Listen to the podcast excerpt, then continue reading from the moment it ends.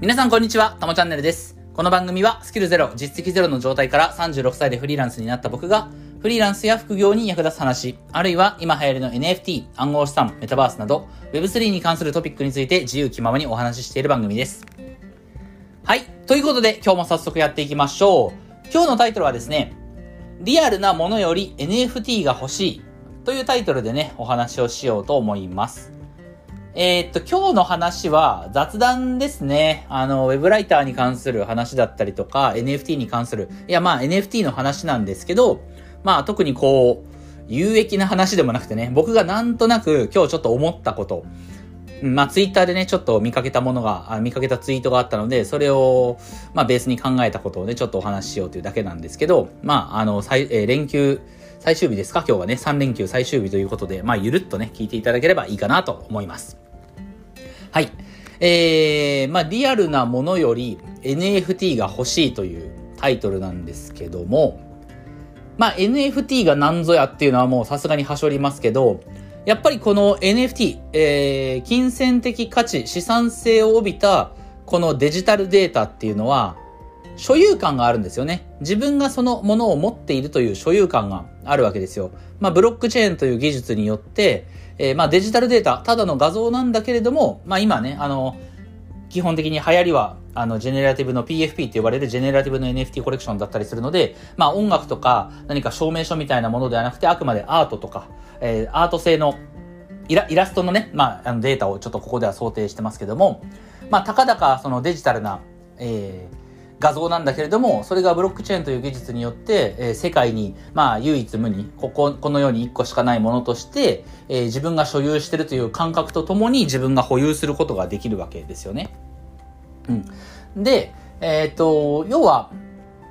そういうことなんですよ。データを、デジタルデータを所有するっていうことが、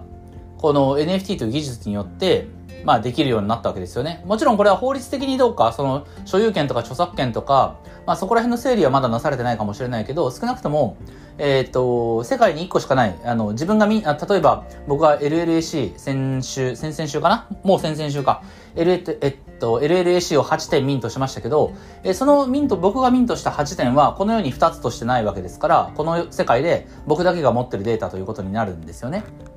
うん。で、えー、と、今までこれはデジタルの世界では起こり得なかったことなんだけれども、えー、た、まあ、どういう意味で起こり得なかったかっていうと、えー、世界に一つしかないっていう意味、これも起こり得なかったし、あるいは自分が真の意味で所有しているっていうことも起こり得なかったわけですよね。うん。これちょっとイメージがつかない人もいるかもしれないですけど、まあ、あのー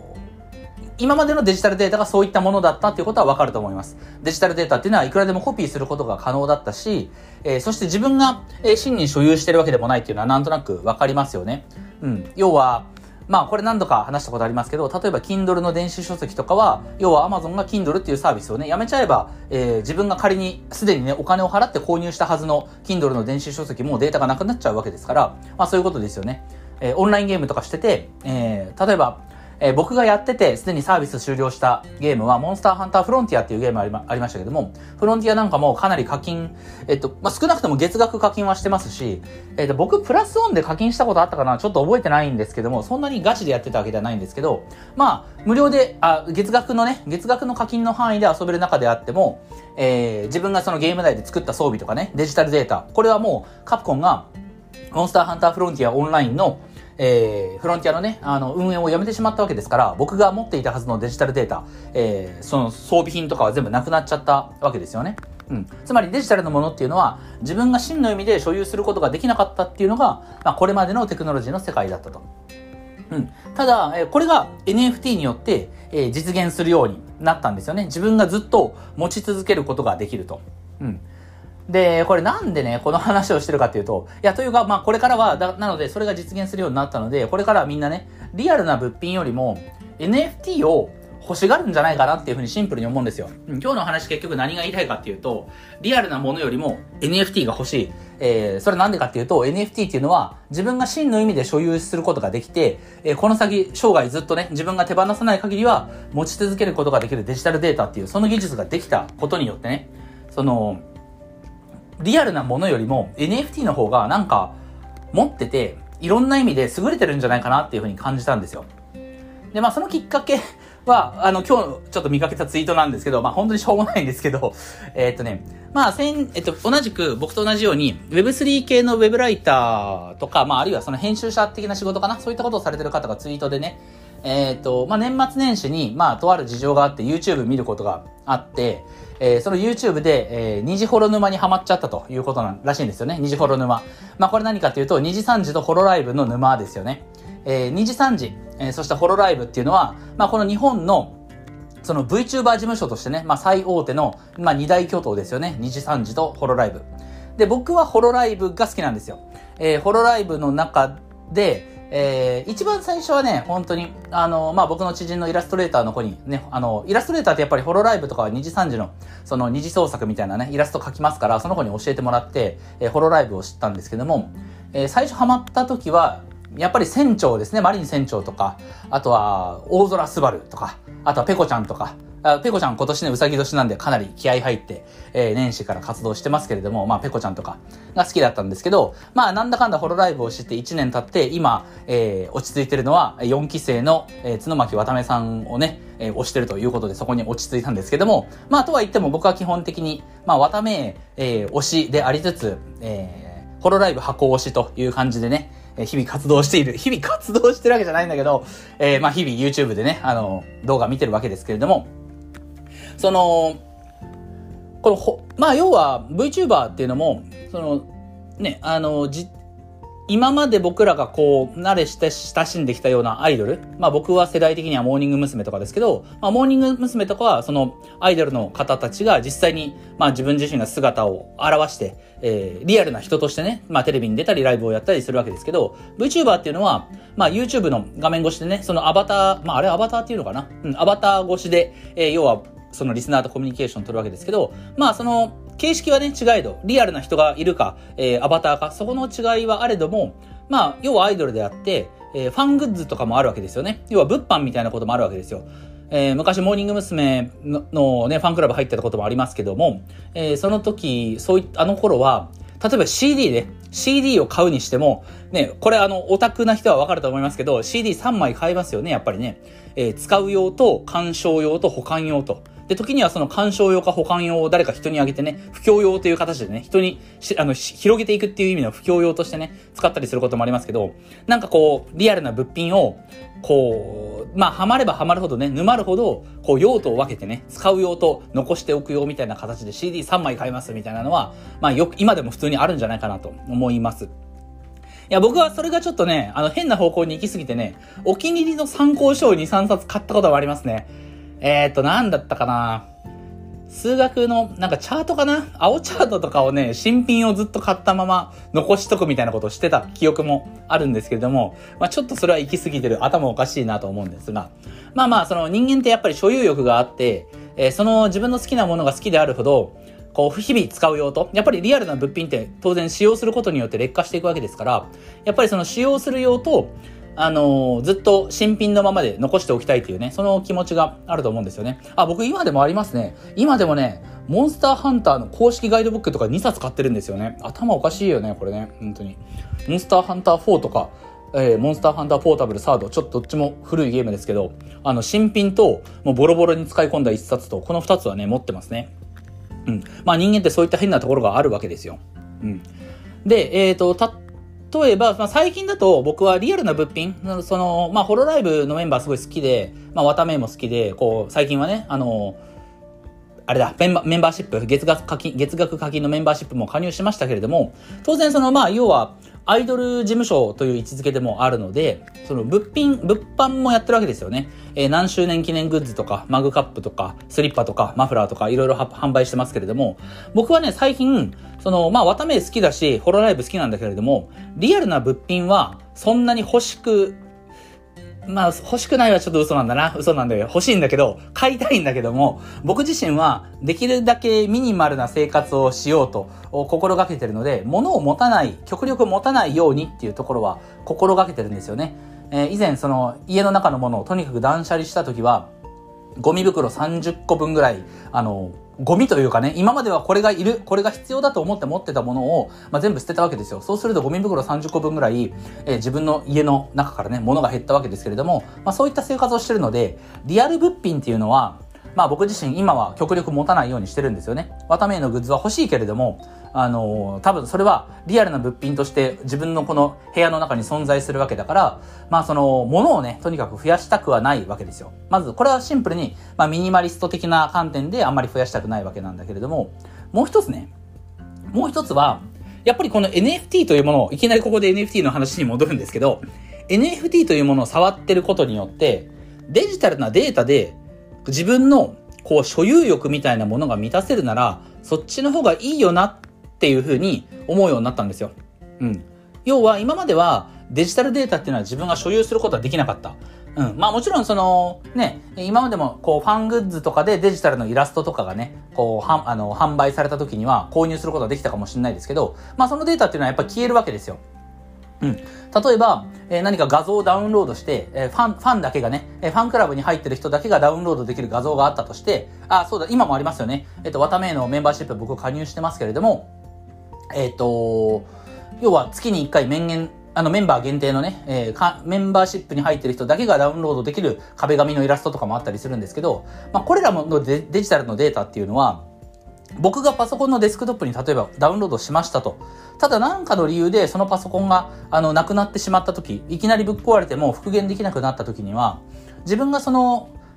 一度ダウンロードしたはずのあの限定のね、壁紙のデータはもうダウンロードできない可能性があるんですよね。うん。でも仮にこれが NFT だったとすると、えー、そのメンバーの方、人限定で配られてる、あの、壁紙が、えー、NFT としてこのように存在させることができれば、これはまあ、多分イーサリアムとかだと思うんですけど、まあ別にイーサリアムじゃなくてもいいか。ポリゴンとかでもいいか。安い方がいいかもしれないからね。うん。要はポリゴンのチェーンを見に行けば、えー、そこに、えー、ワタメの、えー、メンバーシップ限定の画像が、ずっと存在し続けるっていうことになるんですよね。まあずっとっていう意味ではやっぱポリゴンよりもイーサリアムの方がいいのかなちょっとわかんないけど、そこはね、あの用途によってどのチェーンを使うかはまちまちですけども、まあイーサリアムがやっぱ強固だからイーサリアムにしましょうか。うん。イーサリアムに、えー、こう刻まれてる NFT のデータっていうのは、まあずっとね、消えることはないわけですから、その、僕のパソコンが、あの、破裂しようが何しようが、えー、もうに、もうダウンロードすることができない環境になってしまったとしても、その、一度だ、あの、自分が入手した画像が NFT として残ってるのであれば、それはイーサリアムのチェーン見に行けば、いつでもずっとそこにあり続ける。自分のものとして、自分が所有してる状態で、えー、生涯ずっとその、えー、綿目のえー、画像、壁紙をですね、壁紙のデータを保有し続けることができるわけなんですよね。うん。で、そうなってくると、別に、いや、まあ、リアルな物品が欲しい人はもちろんいますし、僕も欲しいっちゃ欲しいんですけど、うん、まあ、今までリアルの物品で満たしていたような所有欲というものが、ブロックチェーンのおかげで、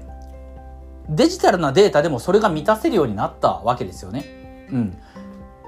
要は何かこのアイドルのファングッズみたいなもの、まあ複数点保有する場合も NFT も別にね、複数点保有することはできますから、まあ逆にデジタルの NFT を複数点保有する価値がどこにあるかちょっと今疑問に思いましたけども、まあ要はずっと自分の手に所有し続ける。しかもそれが、えー、絶対に消えることがない。えー、まあイーサリアムだったらば少なくとも消えることないわけですから、えー、自分の所有欲を満たしてくれる何かこう物品というか、まあデジタルデータですよね。デジタルのデータがイーサリアムのチェーンに刻まれて生涯残り続けるっていう。こっちの方が、リアルなものを所有するよりはいいんじゃないかなっていうふうに思うようになったんですよね。うん、所有欲も満たせるし、しかもずっとイーサリアムのチェーンに残り続ける。いや、そもそもね、リアルな物品の方が、えー、残らないわけですよ。今まではデジタルな、あの、デジタルなただの画像とリアルな物品だったら、自分がリアルな物品をね、こう、物販で、あの、あの、販売されてる商品を持ち続ければ、それはずっと自分の手元に残り続けるわけだけど、デジタルのデータは今まではこれは消える可能性があったわけですよ。データがなくなる可能性があった。ところが今は、絶対に消えないイーサリアムのチェーンに刻まれ続けるデータとして NFT という形で、そのファングッズは残り続ける、残すことができるわけですよね。そうなってくると、むしろ、リアル物品の方が、これは可能性は低いかもしれないけれども、火事が起きたりとか、地震が起きたりとか、自分がその、自分のミスでこう、例えばコップとかだと割らし、割ってしまったりとか、そっちの方が紛失する可能性が高い気はするんですよ。っていうか明らかに高いと思うんですよね。イーサリアムの、イーサリアムのチェーンはもちろんハッキングとかいうリスクはありますけども、そこはいずれこれからね、どんどんどんどんセキュリティとか高まってくるはずなので、そう考えると、ずっとデジタルのもう堅牢なイーサリアムっていうチェーンに残り続ける NFT と、自分の手元で何とか保持し続けなければいけないリアル物品と、どっちがずっと残りますか？ずっと自分の所有欲みたいなものを満たし続けてくれますかって言ったら、僕は NFT の方が強いと思うんですよ。で、しかも、で、リアルグッズっていうのは、えー、まあ、これはリアルグッズの最大の難点だと思うんですけど、場所を取るんですよね。僕は未だにね、えっ、ー、と、モン一時期、モンスターハンターの一番くじとかをね、一番くじ買い占めたこともあるんですけど、え、その時に手にした、あの、ゲットしたね、こんがり肉のクッションとか、未だに、あの、クローゼットの中に入ってるんですけど、場所取るんですよね、リアル物品って。ね、自分の生活スペースの場所も取るし、そして何より、引っ越しをする時とか大変じゃないですか。ね、引っ越しをするときは、生活に必要なもの、ベッドとか机とか冷蔵庫とか、それはもちろん絶対持ってきますけども、何かこう、自分の趣味思考、興味を満たしてくれるただのファングッズとかって、いや、もちろん好きな時はそりゃ持ってくけど、引っ越しのタイミングとかでふと我に返る時ってあると思うんですよね。これは別に何の役にも立たないのに、この大量の荷物を持って引っ越ししなきゃいけないのかっていうね、そういった思いに駆られることもあるかと思いますし、やっぱりシンプルにその分だけ引っ越し作業も大変になると。要はリアル物品を管理し続ける、持ち続けるっていうのは、まあそれだけめんどくささがやっぱ生ずるわけですよね。まあもちろんそれをね、補ってあまりある、その、ファン、ファンとしてのこの気持ちがあれば全然そんなこと気にならないんだと思うんですけど、まあもちもちろんね、僕も、その、あの今ね、あのホロライブとかワタメイのことは好きですけども、やっぱり僕はリアル物品とデジタルどっちがいいかって言ったらやっぱデジタルの方がいろんな面で優れてるなっていうふうに思うわけですよ。うん。で、えっ、ー、と、しかもまあまあ、これ繰り返しになりますけど、えっ、ー、と、そのリアル物品は、その引っ越しのタイミングとかで、えー、やっぱりなんだかんだ、邪魔だなと思って、最終的にはね、まあもういいかなと思って、最後は処分する可能性がありますけれども、NFT っていうのはずっと残り続ける、イーサリアムのチェーンに残り続けるから、これは自分が仮に興味を持たなくなったとしても、ね、いつかその自分がその推し活をね、終えた時に、まあこのグッズはもういらないなと思った時に、リアル物品はもしかしたら処分しなきゃいけないかもしれない。そのスペースがね、生活のスペースを占めてるわけだから、リアルな空間を占めてるわけだから、これを処分するっていうこともあるかもしれないけれども、いや、処分するのも嫌じゃないですか。ね、仮にその自分が推してるアイドルとかに興味なくなったとしても、捨てるのしんどいと思うんですけど、え、デジタルデータだと別にこれ、リアルスペースをこう食ってるわけじゃないですから、捨てる必要がないと思うんですよね。で基本的に捨てるっていう概念がない。まあもちろん、その、まあイーサリアムのチェーンに残しておくことに何かコストがかかるとかね、まあそうだな分散型ストレージ使うデデータをね、分散型ストレージに預けるとかなれば、IPFS とか Arweave 使うとなるとコストがかかるかもしれないですけれども、そのコストをユーザーが負担するとかいう日も来るかもしれないですけど、まあちょっとここら辺まだイメージがつかないので、まあ基本的にほぼコストゼロで、えー、捨てる必要なく、えー、自分の所有欲を満たし続ける。で、所有欲がもうなくなったとしても、別に捨てる必要もないっていうこのデジタルデータ、NFT は、えー、非常にそのリアル物品よりも優れてるんじゃないかなっていうふうに思います。はい。なので、まあ、そうだな、今、まあ、の、改めて思い出しましたけど、要は、モンスターハンターフロンティアのデータは僕は全部消えちゃったわけですし、えっ、ー、と、まあ、ドラクエ10もね、僕、アカウントまだ残ってますけども、えー、何年、もうずっとプレイしてませんが、やっぱりあの、ドラクエ10のデータが、えー、ね、スクエ、スクエアエニックスがドラクエ10のサービスを終了するってなって、そのデータがまるっと消えてしまうとなったらさすがに寂しいんですよね。もしドラクエ10のサービスが終わる日が来れば、僕はさすがに、あの、久々に課金してログインすると思います。ん、自分のそのキャラクターの顔を見にね、見に行くことはしますよね。うん。でも、その NFT を使ったブロックチェーンゲームとかだと、まあそれが基本的にないわけですよね。その運営の手によってデータが、まあ消滅させられてしまうっていうことがないわけですから、この点においてもやっぱり NFT のとかブロックチェーンのね、持つ永続性っていうのは、何かこう僕らに全く違ったユーザー体験とか、新しいこう価値みたいなものを、えー、提供してくれるんじゃないかなというふうには思ってます。はい。なのでね、まあ本当に今日は、どこの誰に向けて、どっちの方向を向いて喋ってる話かわかんないんですけど、まあ雑談だと思ってね、あの、ここまで聞いてくださった方はね、非常にありがたいなというふうに、えー、思います。はい。えー、まあ話まとめますと、えー、まあリアルなものよりも NFT が、まあ欲しいというか、まあこれから NFT を欲する人が増えてくるんじゃないかなというところですよね。ん、所有欲というもの、何かファン、ファンとしての活動とか、推し活みたいなものをしてるときに、そのリアル物品で、まあ、所有欲を満たす。代わりにね、デジタルのデータで所有欲を満たすと。そしてそのデジタルのデータで所有欲を満たせるのは何でかっていうと、ブロックチェーンというものにそのデータが刻まれて、NFT という形で永続性とともに、えー、永続性を持った状態で、えー、所有欲、所有欲を満たしてくれるっていうことですよね。で、なおかつ、えー、リアルグッズと違ってスペースも取らないので、まあ、あとはスペースも取らないから別に処分する必要もないし、えー、その興味がなくなったとしても別に捨てるというね、概念も生ずることがないので、えー、あとは、まあ、あの、運営の手によってね、勝手にデータが消されるっていうこともないので、まあ、その意味ではこれからは、えー、まあ、人々がね、リアル物品よりも NFT をより、こう、欲しがっていく、そういったあ時代というか、そういった時も普通に来るんじゃないのかなというふうに、えー、思います。はい。ということでね、今日は、まあ、3連休最後、最終日ということで、えー、本当に雑談でしたけれども、また明日からはね、えー、NFT、えー、Web3 関係の役立つ話とか、まあ、フリーランスの働き方で役立つ話とか、そういったことを、えー、していければいいかなというふうに思います。はい。たまにね、こういう雑談会をなんかね、挟みたくなるんですよね。毎日毎日ね、なんかこう、真面目な話しててもね、なかなかしんどいなと思いますんで、まあ、たまにはこういう日があってもね、いいのかなと思います。はい。えー、それではね、音声以外にも Twitter やノートでも役に立つ情報を発信してますので、ぜひフォローよろしくお願いします。ではまた次回の放送でお会いしましょう。たまでした。